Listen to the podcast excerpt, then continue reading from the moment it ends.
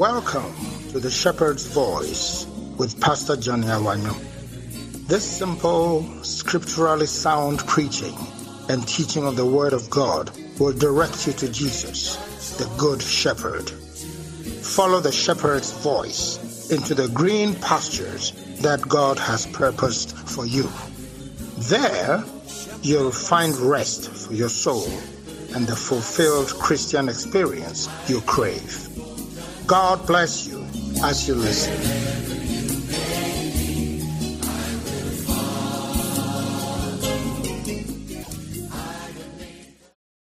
Hallelujah. Amen and amen. Wow, God bless you all. Let us pray. Just lift up your voices and speak to the Lord for a moment and invite the Holy Spirit to touch you and to cause you to connect with the Father to be able to receive everything that He's prepared for us today. Speak to the Lord right now. Give Him glory and honor. Give Him praise. Say to the Holy Spirit, touch my life tonight. Touch my heart tonight. Cause me to see the things I must see, to hear the things I must hear. Let my life be transformed in the process.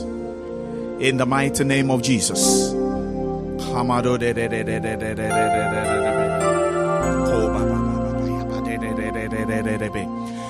Breathe on me.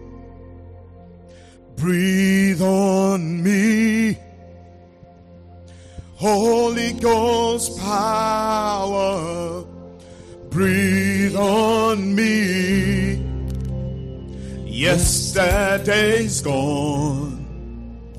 Today I'm in need. Holy Ghost power. Breathe on. It's a simple song everybody can sing wherever you are. Breathe on me. Oh yeah. Breathe on me. Mhm. Holy Ghost power.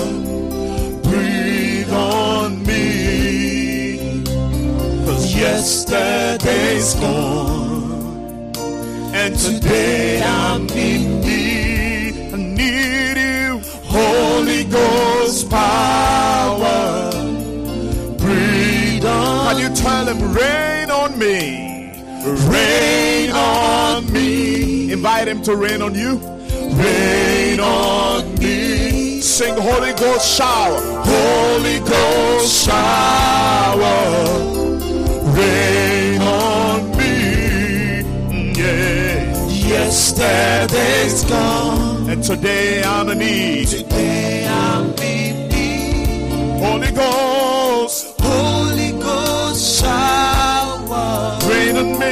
Rain on Lift your hand and sing it again. Rain on me. Rain on me. Rain on me.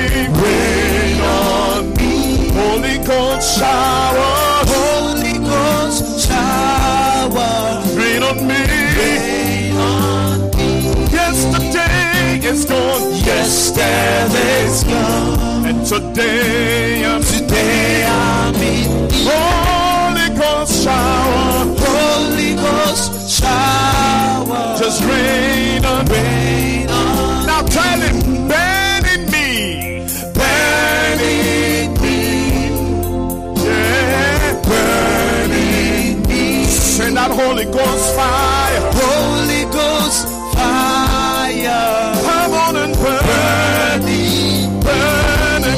'cause yesterday is gone. Yesterday's gone, and today I'm today I need more, yeah.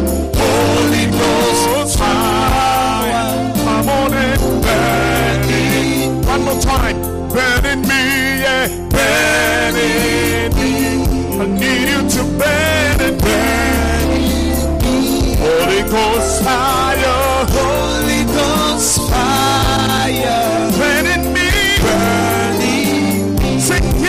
fire, burn in me, burn in me. Sing yesterday, Yesterday, is gone. And today I'm in. Today I'm in. Holy Ghost fire. Holy Ghost fire. Holy Ghost fire. Holy Ghost fire, Holy. Ghost shower. Holy Ghost Holy Ghost shower. shower. Holy Ghost Say Holy. Ghost power.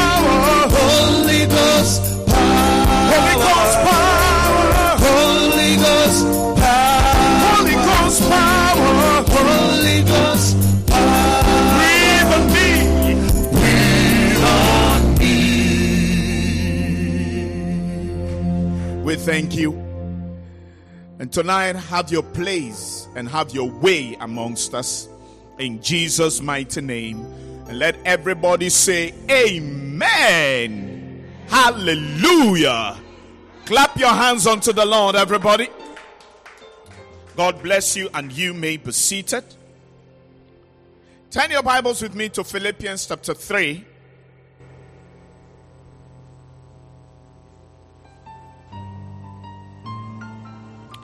And we want to read from verse 10.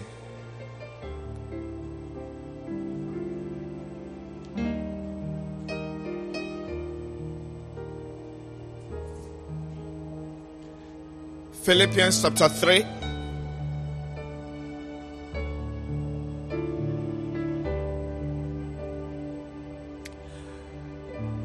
And we're reading verse 10 and 11 from the New Living Translation of the Bible. Hallelujah.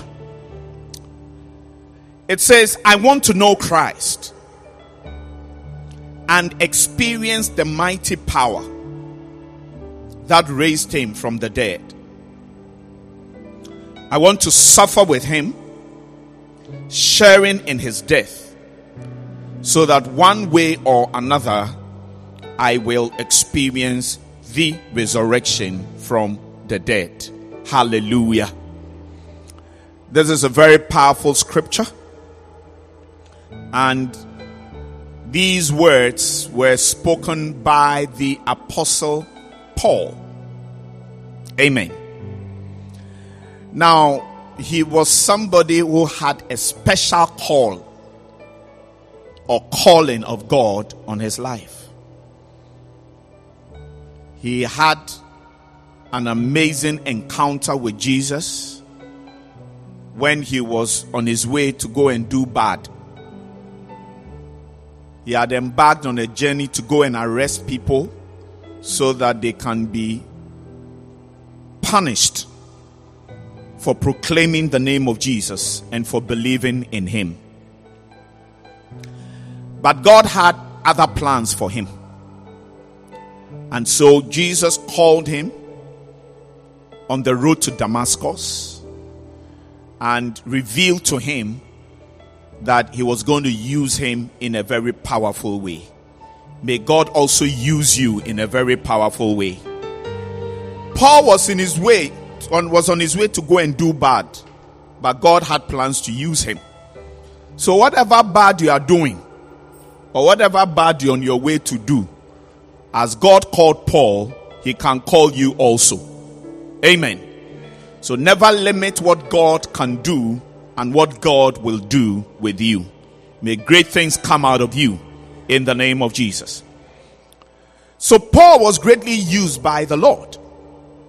And he did a lot of work which has greatly benefited the body of Christ even up till today.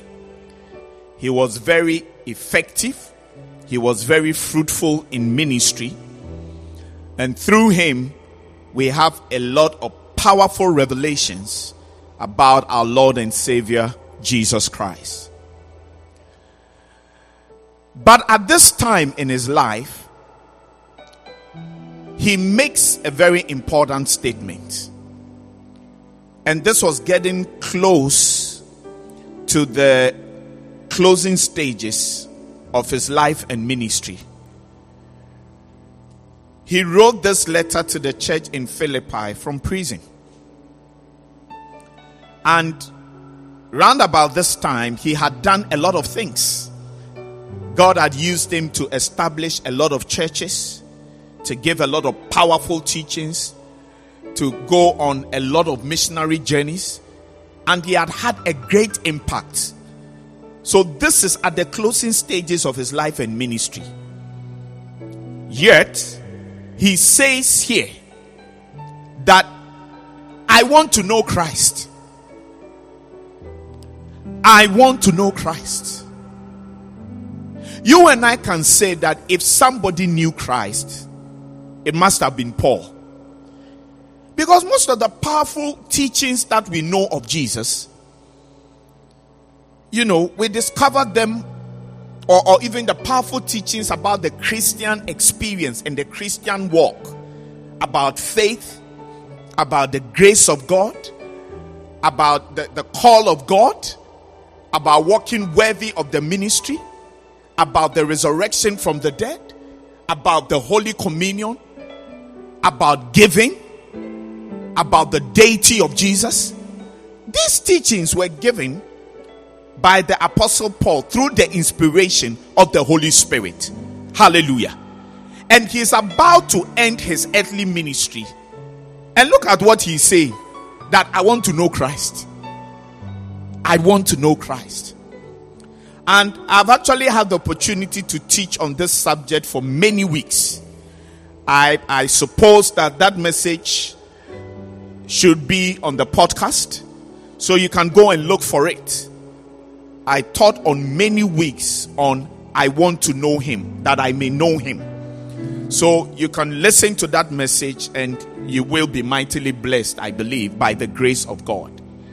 Now, that statement that he made, that I want to know Christ, must be the desire and the quest of every child of God and of every believer that I want to know Christ. Amen. Not that I want to know my pastor. It's important to know your pastor. Because Jesus said, I know my sheep, and my sheep also know me. They know my voice. So you should know your pastor. But you see, we are living in a time and in a dispensation where many Christians, especially especially in the charismatic circles, seem to be obsessed with their pastors and the gifts that they are operating and what God is using them to do. And they seem to talk a lot about their pastors, they hail their pastors, and, and, and they, they, they, they, they testify about their pastors. But for me, the question is as you seem to know your pastor so well, do you know Jesus? Do you know him well? Can you talk about him? Can you share about him? How deep is your relationship with him? What is your level of intimacy with him? Because that must be the most important quest of your life that I may know Christ and that I may know him. So, as Paul has said, we also must make that our prayer and our desire and our mission in this life that we want to know Jesus. Lift up your hand and say, That I may know him. Say it again, that I may know him. Hallelujah. Now, in the series I preached on that I may know him, I shared about how you can know Christ. I can't go into all of that. But it's an important question to touch a bit on this evening. That if knowing Jesus is a very important quest for this life and for the Christian walk, it brings up the question of how can we know him? Hallelujah. And we can know Jesus. One of the ways we can know him is by the things he did and by the things he taught. Amen. By the things he did and by the things he taught. Because if you know somebody well, you know a lot about the things the person does. That's one of the ways you can convince anybody that you know somebody. You know a lot about the things the person does. And if you know a lot about somebody, you are also likely to know a lot about the things the person says. And to know Jesus, one of the clear ways that this can be achieved is by learning what we can about what he did and about what he said and about what he taught. Turn your Bibles with me to Acts chapter 1. Acts chapter 1, and we are reading verse number 1. So we are reading the first two verses. It says, In my first book, I told you, Theophilus, about everything. Now, take note of what he said. Everything Jesus began to do and teach. Take note of it again. I told you about everything, Theophilus, that Jesus began to do and to teach. Everybody say to do and to teach. Say it again to do and to teach. Until the day he was taken up to heaven after giving his chosen apostles further instructions through the Holy Spirit. These are the words of the physician Luke. And Luke was one of the people who came up apart from the disciples that we know them and God used them mightily. He was a physician, he was a doctor. And two of the books of the Bible are attributed to him. One is the Gospel according to St. Luke, which was written by Luke. And then the other one is the Acts of the Apostles, which, according to Bible historians, was also written by Luke. Hallelujah. Did I just call him an apostle? Because he was not an apostle. Okay? So he wrote these two books of the Bible. And the Acts of the Apostles, he wrote it, and essentially he was speaking to a gentleman called Theophilus. So if you're called Theophilus, your name is in the Bible. Hallelujah. Now, he wrote to him and he explained to him that in his first book, which must have been the gospel according to St. Luke, it means that it was also written and Theophilus, he had Theophilus in mind when he was writing that. But of course, everything that he wrote was under the inspiration of the Holy Spirit. Can I have an amen? And he explains to him that Theophilus, in my first book, I told you about everything Jesus began to do and to teach. Why did he do that? Obviously, because he wanted his readers to know Jesus and to know him well. And you can know him well if you have a good grasp and understanding of the things he did and of the things that he taught. So, one of the ways you can know Jesus, and one of the ways you can achieve this very important life quest and mission of knowing Jesus, is by having a deep grasp and understanding of the things he did and of the things that he taught. Hallelujah. The things he did and the things he taught. And for a few weeks, I am going to dwell on Jesus and the things he taught. Because the teachings of Jesus were so amazing and so extraordinary. And he was the greatest teacher who ever walked on the face of the earth. Nobody taught like him. So much so that people were often amazed whenever they heard him speak. Because he was a teacher par excellence. Look at this scripture in John chapter 7, verse 45 to 46.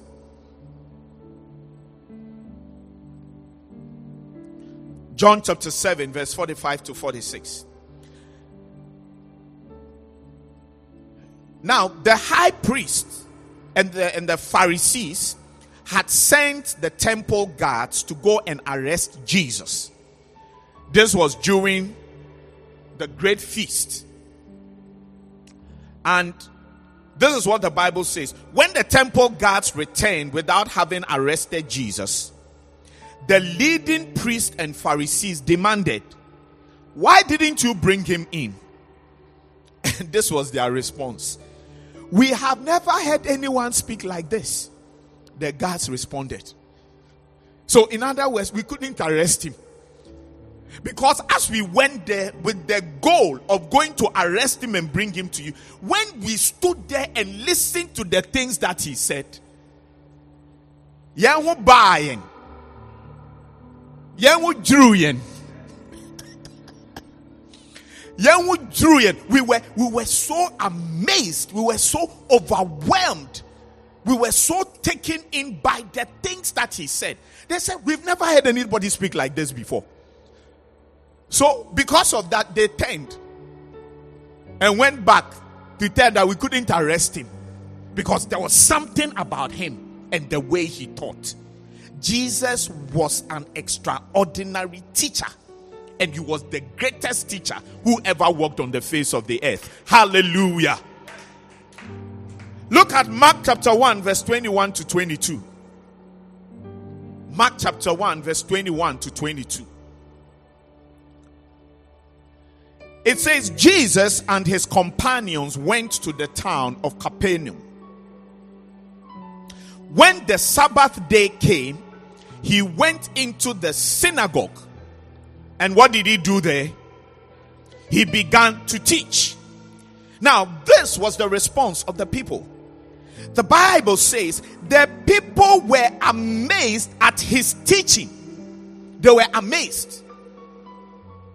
They were amazed. They were amazed because of the things he said and the way he went about his teaching and the examples he gave and the illustrations that he gave. And this is what he said. They were um, this is what they said. They were amazed at his teaching. Why? For he taught with real authority, quite unlike the teachers of religious law. So his teaching was with a lot of authority, was with a lot of power. And everybody who heard him, or most people who heard him, were amazed at the things he taught and the lessons that he presented. Hallelujah. And I'm explaining to you, ladies and gentlemen, that if you really want to know Jesus well, as Paul said, that I may know him, we also must embrace that quest for our lives that we want to know Jesus. But to know Him, one of the ways we can achieve this is by having a deep understanding of the things that He taught. Of the things that He taught. Because He, everywhere He went, He preached, He taught, and He healed a lot of sick people. So, this was the kind of ministry that he operated. Hallelujah. And through his teaching, you can get to know a lot about him and it can help you in your relationship with him. And so, we want to dwell on the teachings of Jesus. And the words of Jesus, let me say to you, ladies and gentlemen, are the most important words you can ever hear and you can ever look for or you can ever follow.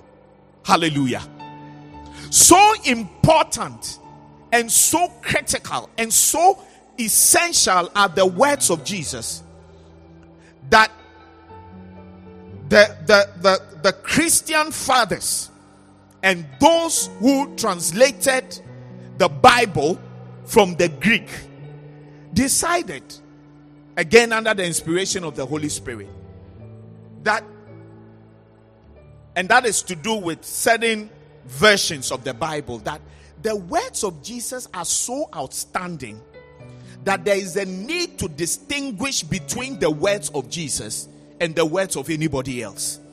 And that is where they decided that the words of Jesus must always be captured in red letter. In red letter. So if your Bible is a good Bible, you would you will see that some part of your Bible has been colored red. When you check it, you will discover that that part of your Bible that has been colored color red has to do with the words of Jesus. And it, his words have been colored red to distinguish to distinguish between him and what he said and what anybody else said and what everybody else said. Thank God for what Paul said. Thank God for what Peter said. Thank God for what John said. Thank God for what James said. Thank God for what Moses said. Thank God for all the beautiful psalms that David composed. But, ladies and gentlemen, the words of Jesus are more essential and more important and more critical than what any of these other people said. They spoke under the inspiration of the Holy Spirit. Oh, don't get me wrong. But you cannot because you see what what sometimes happens is that we try to understand what Jesus said using what others said. But I think that the right order of things is to try and understand what others are saying from the perspective of what Jesus said. And so the words of Jesus must be placed at a higher level than the words of anybody else. And anytime you are reading your Bible and you see red letter, immediately you must pay extra attention because you are hearing from the one of whom the Bible testifies that in the beginning was the Word, and the Word was with God, and the Word was God. He, Jesus, is referred to as the Word. And when you read your Bible and it's a good Bible and you come across any red letters, you must stand at attention. And your antennas must be up because the King of Kings himself and the Lord of Lords is speaking. And he's not speaking through anybody else. He's speaking directly to us, as captured by the people who were there and who heard him speak. Hallelujah. So the words of Jesus are very, very important, and his teachings are so profound. But you know, I'm sure you're asking yourself that what is he preaching about? I'll tell you. If you study the teachings of Jesus and the words of Jesus, one of the fundamental things that you will discover about Jesus was that he used a lot of parables. Parables in his teaching. And there was a reason why. So it is one of the reasons why we still, up to today, remember a lot of the things that Jesus taught. That's why we know of the story of the prodigal son we know of the story of the Good Samaritan. What other stories in the Bible do you know? Pardon? The parable of the sower. We know about the story of the rich fool. And we know all these things. We know of the story about uh, uh, uh, uh Lazarus and the rich man we know about the story of the tares. We know of the parable of the talents. We know of the parable of the lost coin. And we go on and on. And these are things that we know. And I'm submitting to you that one of the reasons why we know these things is because of the way he taught them. He used a lot of parables. And there was a reason why he did that. And so, for the next few weeks, I'm going to teach you about the parables of Jesus. Hallelujah. I'm going to teach you on the parables of Jesus. And we are going to take a number of them. Uh, we may not be able to exhaust all, but we are going to take them. And it's important to understand the parables that he used. Because remember what I said at the beginning that if we really want to know Christ, we can know him by the things he did and by the things he taught. And in his teachings, he used a lot of parables.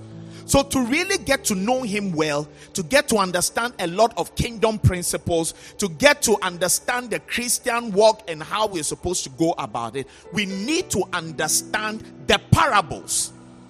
And he used the parables for a reason.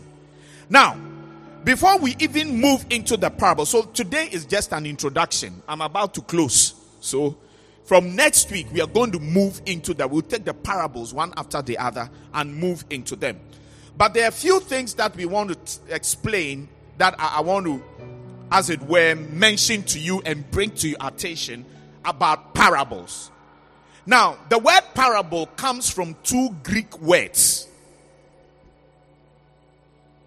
The word parable, it comes from two Greek words. The first word is para, not paracetamol. Para. Okay, let me say para. Because when I say para, now your mind will go to headache and how to cure it. So para. And the spelling is as, as, as you think it. P-A-R-A. Para. And then the second word is balu. Balu. Which is spelled ball and O. Balu. So it's B A L L O balu. So parable comes from two Greek words. The first word is para, and the second word is balu. So you can let people understand that you know Greek. So can just bamboo and say, Do you know para? Do you know ballo? Say you don't know. They are two very powerful Greek words and I ask them that, have you ever heard the word parable before? They'll tell you that yes. Said that word parable, it comes from two Greek words, para and ballo. But I'm going to tell you what they mean.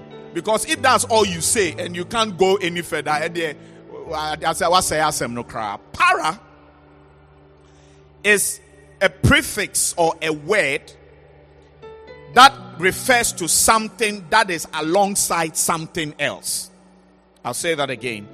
Para is a prefix, or to simply put it, it's a word that refers to something that is alongside something else. Don't worry, I'm going to explain it to you. So it's a prefix or a word that refers to something that is alongside something else. So, for example, if you go to a law firm or any law department, for example, if you go to the Attorney General's department, or if you go to the Ministry of Justice, you're going to find people there who are lawyers. But apart from them, you're going to find people who are referred to as paralegals. And what it means is that these paralegals are people, Uh, or paralegal is a term that is used to refer to all those who are helping the lawyers to do their work. So they are all connected to, to, to law, offering justice, defending people, and all of those things. But there are the lawyers and then there are those who work with the lawyers. They have secretaries, they have people who do research for them, and all of that. All those people are called paralegals. Paralegals. So it means that they have been called alongside the lawyers. That's why they are referred to as paralegals. What other para do you know of? Paramedical. So sometimes you may hear the expression the paramedical staff. So they are ref- this is in reference to people that you find working in the hospital who are not doctors or who are not nurses, who do not directly offer those medical services in that sense, but then they help out. That is why when somebody comes to you and tells you that I work in the hospital, it doesn't mean that he's a doctor.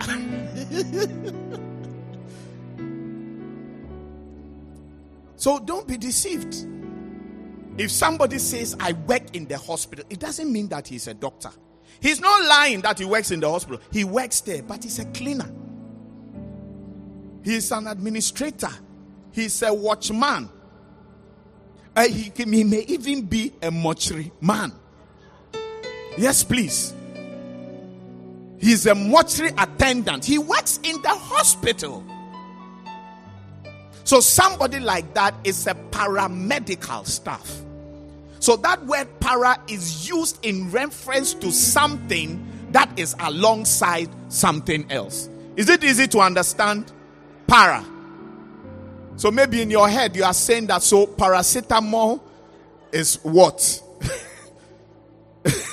it's paracetamol is whatever that has been called to help cetamol. so that's the word para. Now the other word ballo means to throw or to hurl. H U R L. To throw or to hurl. Ballo, that is what it means. So it's interesting that the ballo has ball in it. So imagine that you are throwing a ball. So ballo means to throw or to hurl. And so a parable means something that is thrown alongside of something else. That's what it means. Something that is thrown alongside of something else. So if Jesus was teaching, what it does is that he uses a parable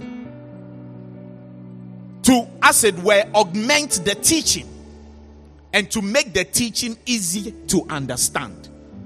So that's the whole purpose of a parable to make it easy to understand. So the first thing you must understand about parables that it comes from two Greek words. What is the first word? Para. And what's the second word? Ballo. What does ballo mean? To throw or to hurl. All right? So parable means something that is thrown alongside of something else.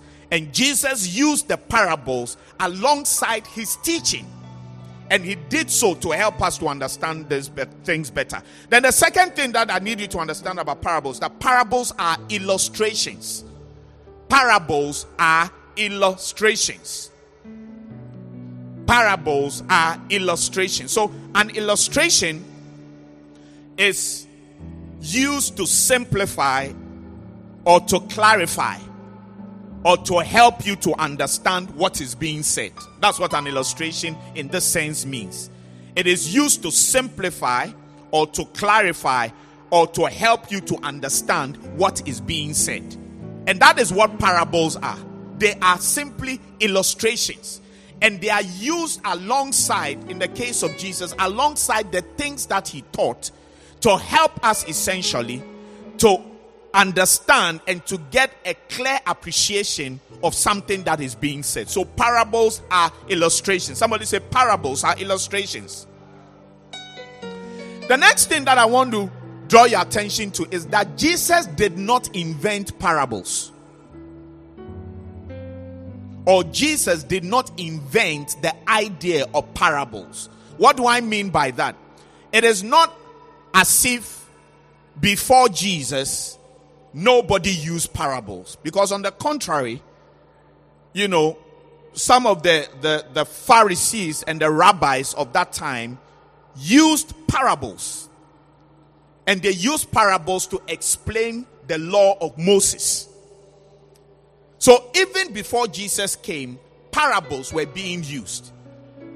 But essentially, the parables of Jesus were used to give a new revelation to give a new revelation. It was not just to explain something that has that was already in existence, but most of his parables were used to give a new revelation.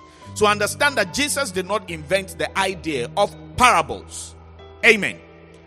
Then it's interesting to note the third thing is that apart from the Gospels, you will not find parables anywhere else in the New Testament. Apart from the Gospels, and when we say the Gospels, we are talking about Matthew, Mark, Luke, and John. These are the Gospels. And it is only in the Gospels that you find these parables in the New Testament.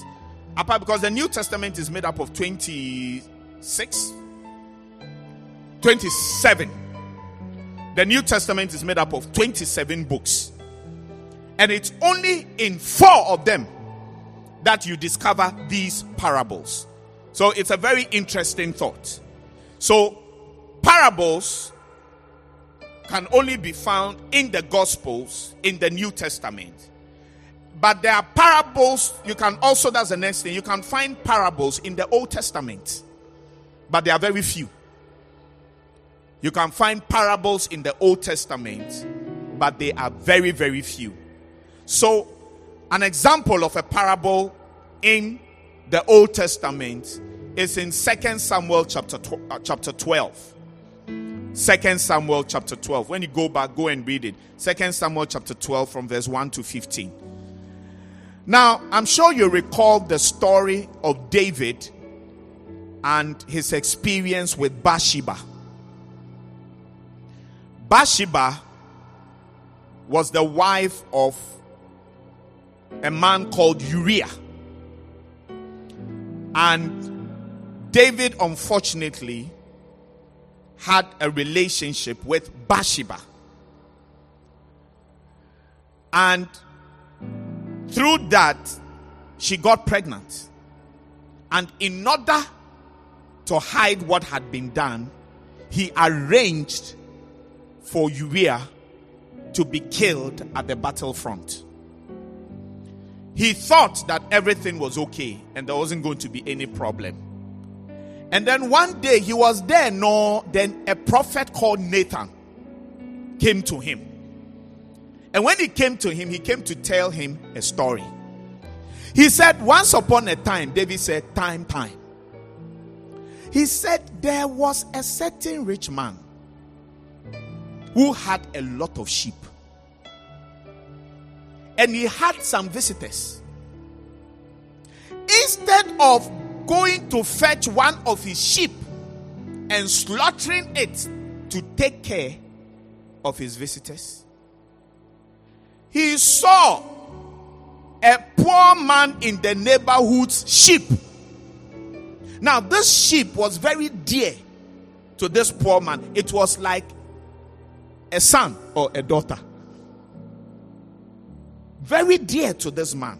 And what did the rich man do to the poor man's sheep? He caught the poor man's sheep, and that is what he killed to prepare lamb chops and mutton stew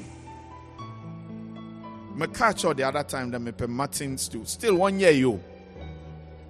Ma sorry ba. Pocha say me ode bemo. Eh? Yo. Ma can once, ma can twice. Mutton stew and lamb chops. Have you heard? Yes, she says she has heard. It means that it will happen. And when it happens, I'll preach about it seven times. Do you see? now, that is what he did. And when Nathan finished narrating the story, David was angry and indignant. He said, Who is this man? He's a very, very, very, very, very, very wicked fellow. He must be uh, arrested and sorted out. And he must compensate this poor man with four sheep at least. He was very bored. And then when he finished blowing hot hair, then Nathan told him, Massa, it is you.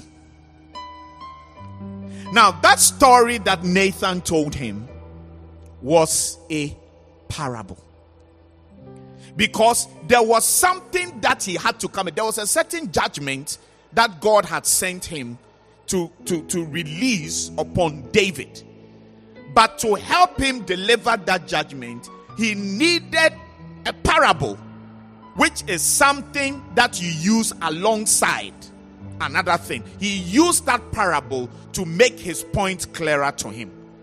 So there are a few places in the Bible where you will find, you know, the story, uh, where you will find parables, but they are very few. So you can find parables in the Old Testament. Then the next thing I want to say to you about parables, and then we close with that, is that whenever Jesus gave his parables, he had two audiences in mind. He had two groups of people that he was addressing or that the parables were directed at. Two different audiences or two different groups of people. And he himself amply described it. The first group that parables were targeting were those who have ears to hear. those who have ears to hear. And your guess is right. The second group, those who don't have ears to hear. So, anytime Jesus gave a parable, there were these two audiences being target being targeted. Those who have ears to hear and those who don't have ears to hear. Our last scripture for the day, Mark chapter 4, verse 9 to 12. So, this is just an introduction to the parables of Jesus. Next week, we will take them parable after parable. Mark chapter 4, verse 9 to 12. Then he said, and this was after he gave the parable of the sower. And he ends that parable with this statement. Then he said, Anyone with ears to hear should listen and understand. That's how he ended it.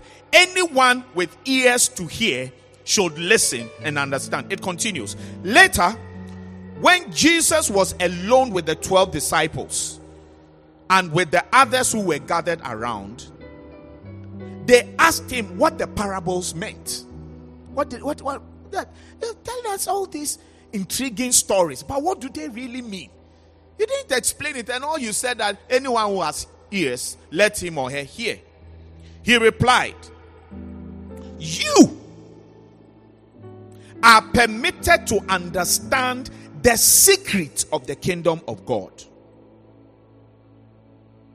But I use parables for everything I say to outsiders so that the scriptures might be fulfilled. When they see what I do, they will learn nothing.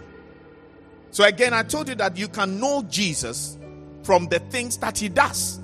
And he himself is hinting at that they will see what I do and they will learn nothing. Then he goes on to say, when they hear what I say, they will not understand. Now, look at something very curious that he says. Otherwise, they will turn to me and be forgiven. What is Jesus saying? What is he saying? Now, so from here, we can see that the parables were targeted at two groups of people. And he talks about those who have ears to hear. Which, in, by reference, means that there are others also who have ears, but they don't hear. Everybody has ears, but not everybody can hear. What is the deeper meaning of it? And the deeper meaning of it is this that there are people who hear and they hear because they have a certain attitude of I want to hear, I want to understand, and I want to run with what I have heard. These are the people that he is describing as those who have ears to hear. These are the people that you describe as the doers of the word and not the hearers only. These are the people who try to obey what they hear. And so they are interested in hearing. They are interested in listening to what is being said. They are interested in trying to understand what is being said. That is why, after he gives the parables, the disciples will go with him and in private they would ask him that, What is it that you were saying? What are you trying to explain to us? He preached to many people, but it's not everybody who followed up to find out what were you trying to say. It is those who were really interested in what he was saying and they wanted to understand and they wanted to, to, to have a clear grasp of what was being said. These are the people that he describes as those who have ears to hear. Hallelujah. But then he also describes another group of people. And it's like those people, no, they are not supposed to, as it were, hear and understand. That's what he's saying. He says, otherwise, they will turn to me and be forgiven. So it's like there are some people who hear, but it doesn't benefit them. And from what Jesus is saying, it is like God has deliberately allowed it to be so. And the parables are being used so that certain things can be hidden from such people. Why? And who are these people? Now, this second group of people who will describe as those who have ears but do not hear is in reference to anybody. And I pray that you are not in this category. Who is not interested, is not interested in, in hearing, is not interested in what is being said. Or anybody who just hears, but it doesn't change anything, or it doesn't have any impact. The person doesn't run with it. So the person has ESO. he has heard what is being said, but that is where it stays. It doesn't go any further. He doesn't put what he hears into practice. And if it is somebody who, who and, and some of these people, they have in their hearts rejected what is being said. Have you realized that there are some people, when you are trying to tell them things, they don't want to hear? Have you met people like that before? Sometimes you, you, are trying to witness to somebody. You want to tell the person about Jesus. You want to get the person to understand that there is a Savior who came to die for him or her. But you realize that they are not interested in hearing. Sometimes when you go out on outreach and evangelism and all of that, you meet people who sack you and drive you away. I don't have time for those things. I'm not interested in what you have to say. Now, if people continue in that way for a long time, they get to a certain point where now the only thing that can come to them is judgment. So it is almost like they've been set up for judgment. And for such people, they will hear, but they will not understand what is being said because it's like they, are, they have been prepared for judgment. And as I'm saying that we, we, we should not fall into this category. That's why if you come to church and then you realize that you don't seem to be interested in what is being said, in what is being taught, in what is being shared. You are always yawning. You see, always yawning is a sign of a lack of interest in what is being said. Or you have a certain posture, or you carry yourself in a certain way. You know? And, and it is obvious that's that's why if if we don't take a one of these days, I will ban totally the use of phones in the service. So that you come to church with an actual Bible. Do you see? Because what it is is that there, there, there are some people as the word of God is being preached. They are Facebooking. They are TikToking. They are WhatsApping. They're tweeting. They are Instagramming. That's what they are doing. And if that thing doesn't change, you can easily become one of those that Jesus was referring to. They have ears, but they cannot hear. And when it gets to a certain point, it's almost like you are giving up on. So the only thing that is awaiting you is judgment. So, ladies and gentlemen, we have to deliberately position ourselves in such a way that we will always be included in the first category of those who have ears and can hear. So, one of the prayers that we must pray all the time, each and every one of us, Father, anytime the word of God is being ministered, anytime the word of God is being taught, may I be somebody who has ears, who can hear. And may I be somebody that you will stir up a certain interest, a certain interest in what is being said. And may I be somebody who has a desire not just to hear, but to put the word into practice so that it will benefit me greatly. It's one of the prayers that we should pray. I'm telling you. And we must never come to church and be among this second group whom Jesus is referring to. That when they see what I do, they will learn nothing. When they hear what I say, they will not understand. And there are people like that. They don't understand anything. Have you dealt with somebody like that before? Somebody that you are trying to explain things to. You are trying to point things out to. These are the people you hear being said that Akwawe on Tiasamasi. And for some people, it is deliberate or deliberate. They don't want to understand. They've already made up their mind. They have taken an entrenched position. And they've decided that nothing that you say, however you say it, whichever illustration you use, whichever parable that you, I'm not interested. That is why anytime after Jesus finished preaching and he used the parables, it was those who were really interested who follow up. Because to them, no, we can't let it end like this. He's told us a very fantastic story.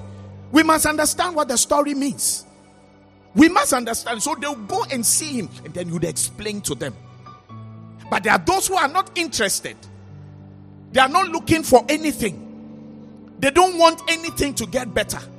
So they have ears, they will hear, but it will not benefit them. So as we go through the parables of Jesus, it is my prayer and my desire that as you hear these parables and as I teach on them under the inspiration of the Holy Spirit, may you become amongst those who hear and not only hear, but you understand, you grasp it, and you are determined to run with what you have heard. And I believe that it's going to be a very wonderful journey into the parables of Jesus. Ladies and gentlemen, we will take off next week, Wednesday, by the grace of God. Rise to your feet and let us close tonight's service.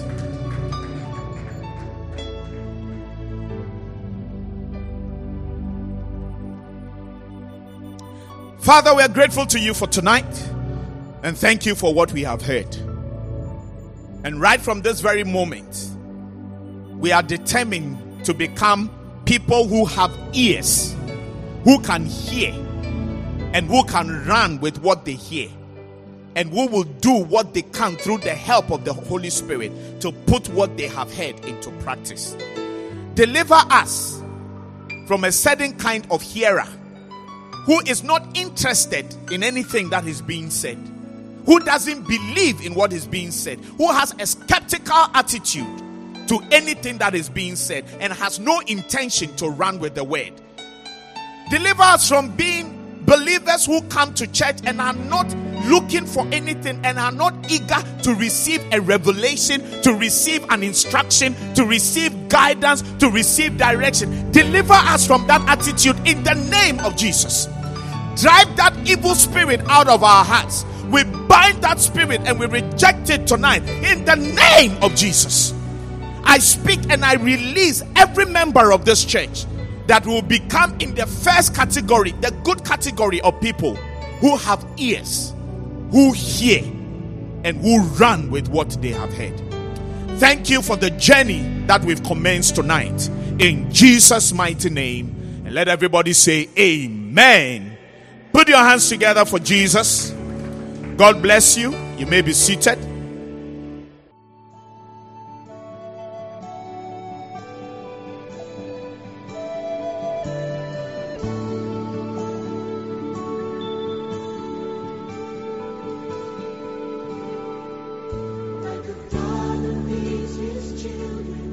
Thank you for listening to the Shepherd's Voice with Pastor Johnny Awanyo. We do hope that you were greatly blessed. For further enquiries, please call, WhatsApp, or send an SMS text to plus 233 243 886 622. God bless you.